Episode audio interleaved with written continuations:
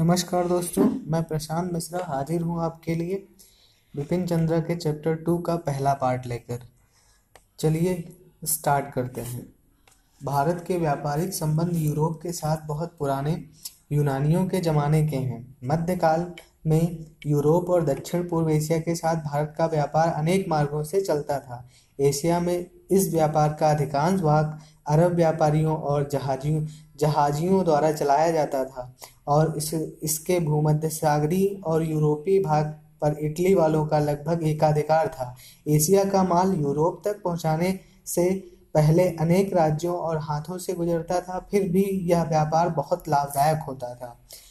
चौदह सौ तिरपन में उस्मानिया सल्तनत ने जब एशिया माइनर को जीत लिया और कुतुब कुस्तुब कुस्तुतुनिया पर अधिकार कर लिया, तो पूर्व और पश्चिम के बीच के पुराने व्यापारिक मार्ग तुर्कों के नियंत्रण में आ गए। इसके अलावा यूरोप और एशिया के व्यापार पर वेनिस और जिनेवा के व्यापारियों का अधिकार था और वे पश्चिमी यूरोप के नए राष्ट्रों पश्चिमी यूरोप के नए राष्ट्रों खासकर स्पेन और पुर्तगाल को इस इन पुराने व्यापारिक मार्गों से होने वाले व्यापार में भागीदार नहीं बनाना चाहते थे।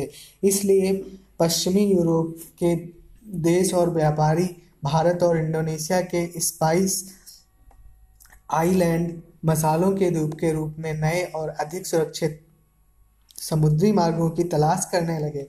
स्पाइस आइलैंड मसालों मसाले के द्वीप को तब ईस्ट इंडीज के नाम से जाना जाता था। इसकी उनकी मंशा व्यापार पर अरबों और वेनि वेनिस वासियों के एकाधिकार को जोड़ना, तुर्कों की शत्रुता मोल लेने से बचना और पूर्व से सीधे व्यापार संबंध स्थापित करना था। चूँकि पंद्रहवीं सदी में जहाज निर्माण और समुद्री यातायात में बहुत प्रगति हुई थी, इसलिए वे यह काम करने में अच्छी तरह समर्थ थे। इसके अलावा पुनर्जागरण ने पश्चिमी यूरोप के लोगों में दुस्साहसी कार्य करने की भावना खूब भर दी थी। इस दिशा में पहला कदम पुर्तगाली पुर्तगाल और स्पेन ने उठाया। इन देशों के नाविकों ने अपनी अपनी सरकारों की सहायता से और उनकी आज्ञा पर भौगोलिक खोजों का एक महान युग आरंभ हुआ। चौदह सौ चौरानवे में स्पेन का कोलंबस भारत की खोज निकला, लेकिन वह अमेरिका की खोज कर बैठा। चौदह सौ अट्ठानबे में, में पुर्तगाल के वॉस्को डिगामा ने यूरोप से भारत तक का नया और पूरी तरह समुद्री मार्ग ढूंढ निकाला। वह केप ऑफ गुड होप होते हुए अफ्रीका का पूरा चक्कर लगाकर कालीकट पहुंचा। वह जिस माल को लेकर वापस लौटा वह पूरी मात्रा की कीमत के साठ गुना दामों पर बिका। इन और इन और ऐसे ही दूसरे समुद्री मार्गों की खोजों ने विश्व विश्व के इतिहास में एक नया अध्याय का सूत्रपात किया। सत्रहवीं और अठारहवीं सदियों में सदियों में विश्व व्यापार में बेहद बढ़ोतरी हुई। यूरोप को यूरोप को अब एक खूब लंबा चौड़ा अमेरिकी महाद्वीप उपलब्ध हो गया और यूरोप और एशिया के संबंध पूरी तरह बदल गए। पंद्रहवीं सदी के मध्य में अफ्रीका में यूरोपीय देशों ने प्रवेश किया, तो उससे तो उससे भी उनको आरंभिक पूंजी निर्माण का एक प्रमुख स्रोत प्राप्त हुआ। आरंभ में विदेशियों को अफ्रीकी सोना और हाथी दांत ने आकर्षित किया, परंतु बहुत जल्द ही गुलामों का व्यापार अफ्रीका के साथ व्यापार का प्रमुख भाग बन गया। सोलहवीं सदी में इस व्यापार पर स्पेन और पुर्तगाल का एकाधिकार रहा। बाद में इस व्यापार में डच, फ्रांसीसी और अंग्रेजी व्यापारी छा गए। खासकर सोलह सौ पचास के बाद अनेक वर्षों तक हजारों अफ्रीकियों को गुलाम गुलाम बनाकर वेस्टइंडीज और उत्तरी तथा दक्षिणी अमेरिका में बेचा जाता रहा। कारखानों का माल लेकर गुलामों का व्यापार करने वाले हजार जहाज यूरोप से अफ्रीका जब पहुँचते, अफ्रीका के तटों पर नीग्रो लोगों से माल की अदला बदली करते, फिर इन दासों को लेकर लेकर अटलांटिक पार करते, वहाँ बागानों और खदानों की औपनिवेशिक पैदावार में उनकी अदला बदली करते और फिर इस इस माल को यूरोप में बेच देते। तिकोने व्यापार से होने वाला यह यही बेपनाह मुनाफा था जिस पर इंग्लैंड और फ्रांस की व्यापारिक श्रेष्ठता स्थापित हुई। पश्चिमी यूरोप और उत्तरी अमेरिका की समृद्धि अधिकांशतः गुलामों के इसी व्यापार पर और गुलामों की मेहनत के चलने चल से चलने वाले बागानों पर निर्भर थी। इसके अलावा दास व्यापार और दासों की मेहनत से चल रहे बागानों के मुनाफे से ही वह पूंजी बनी जो अठारहवीं और उन्नीसवीं सदी की औद्योगिक क्रांति में काम आई। बाद में भारत से ले गई गई दौलत ने भी ऐसी भूमिका निभाई। सोलहवीं सदी में ही यूरोप के व्यापारियों और सैनिकों ने एशियाई देशों देशों में घुसने और फिर उनको अधीन बनाने का लंबा सिलसिला शुरू किया। बेहद मुनाफा देने वाली पूर्वी व्यापार पर लगभग एक सदी तक पुर्तगाल का एकाधिकार रहा। भारत में भी पुर्तगाल ने कोचीन, गोवा, दमन और दीव में अपने व्यापारिक केंद्र खोले। पुर्तगाल ने पुर्तगालियों ने आरंभ में ही व्यापार के साथ शक्ति का भी प्रयोग किया। इस कार इस काम में उन्होंने उन्हें समुद्र पर राज करने वाले अपने हथियारबंद जहाज़ों की श्रेष्ठता की मदद श्रेष्ठता की मदद ली। जमीन पर भारत और एशिया की सैनिक शक्ति बहुत अधिक थी, मगर इसके उनके उनके मुकाबले मुट्ठी भर पुर्तगाली सैनिक और जहाजी समुद्र में अपनी स्थिति बनाए रखने में सफल रहे।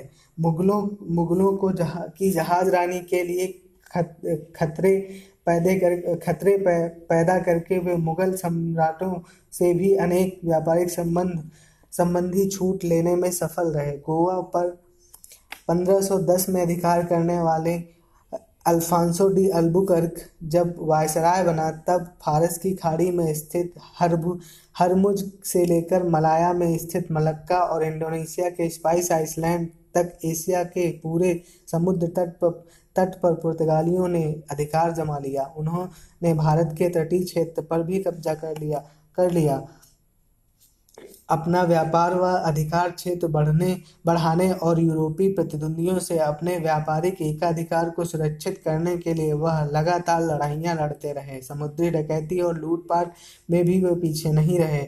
अब अमानवीय अत्याचार करने और अव्यवस्था फैलाने में उनका भी हाथ रहा। उनके उनके बर्बर व्यवहार के बावजूद भारत में कुछ इलाकों पर उनका कब्जा लगभग एक सदी तक बना रहा। इसका कारण यह था कि खुले समुद्र पर उनकी उनका राज चलता था। उनके सैनिक और प्रशासक कड़े अनुशासन के पाबंद थे, और चूँकि दक्षिणी भारत मुगल साम्राज्य से बाहर था, इसलिए मुगलों की ताकत का सामना उनको नहीं करना पड़ा। सोलहवीं सदी के उत्तरार्ध में इंग्लैंड और हॉलैंड और बाद में फ्रांस जैसी उभरती हुई व्यापारिक व्यापारिक और प्रतिद्वंदी शक्तियों ने विश्व व्यापार पर स्पेनी और पुर्तगाली एकाधिकार के खिलाफ एक कड़ा संघर्ष छेड़ दिया। इस संघर्ष में स्पेन और पुर्तगाल की हार हुई। अब अंग्रेज और डच व्यापारी केप ऑफ गुड होप होकर भारत जाने वाले रास्ते का प्रयोग करने लगे और पूर्व में अपना साम्रा, साम्राज्य बनाने की दौड़ में शामिल हो गए। अंत में इंडोनेशिया पर डच का और भारत, श्रीलंका और मलाया पर अंग्रेजों का अधिकार हो गया।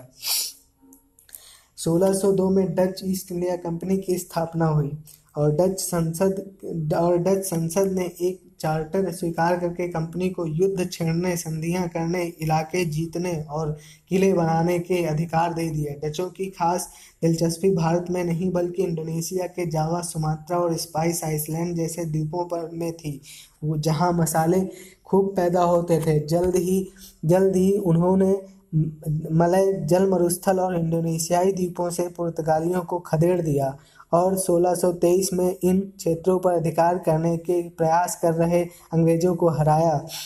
उन्होंने पश्चिमी भारत में गुजरात से सूरत, भड़ौच, कैम्बे और अहमदाबाद, केरल के कोचीन, मद्रास के नागपट्टनम, आंध्र प्रदेश के मसूलीपट्टनम, बंगाल के चिंसूरा, बिहार के पटना और उत्तर प्रदेश के आगरा नगरों में भी व्यापारिक केंद्र खोले।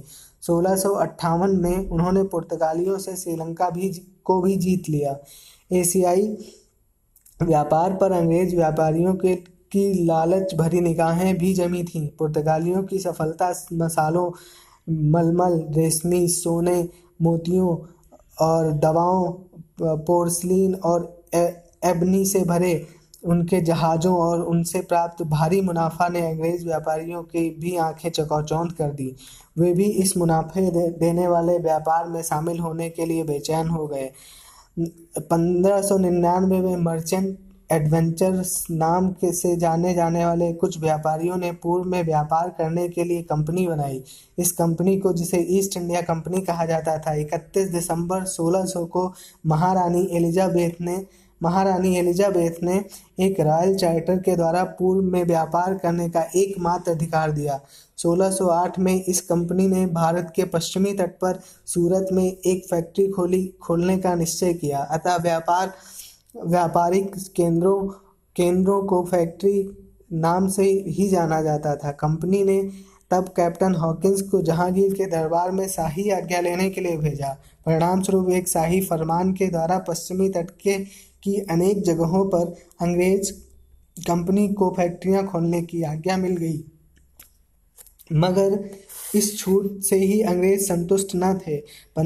सोलह सौ पंद्रह में उनका दूत सर टॉमस रो मुगल दरबार में पहुंचा। रो मुगल साम्राज्य के सभी भागों के व्यापार करने और फैक्ट्रियां खोलने का अधिकार देने वाला एक शाही फरमान जारी करने में सफल रहा। सोलह सौ बाईस में जब सम्राट चार्ल्स द्वितीय ने ने एक पुर्तगाली राजकुमारी से शादी की तो पुर्तगालियों ने उन्हें बम्बई का द्वीप दहेज में दे दिया। अंततः गोवा द्वीप और दमन को छोड़कर पुर्तगालियों के हाथ से भारत में उनके कब्जे वाले सारे इलाके निकल गए। इंडोनेशिया के द्वीपों में हो रहे मसालों के व्यापार में भागीदारी को लेकर अंग्रेज कंपनी की डच कंपनी में से ठन गई। इन दोनों शक्तियों के बीच रह रहकर होने वाली लड़ाइयाँ सोलह सौ चौवन से आरंभ हुई और सोलह सौ सड़सठ में तब समाप्त हुई जब अंग्रेजों ने इंडोनेशिया पर सारे दावे छोड़ दिए और बदले में डचों ने भारत की अंग्रेजी बस्तियों को न छूने का वादा किया।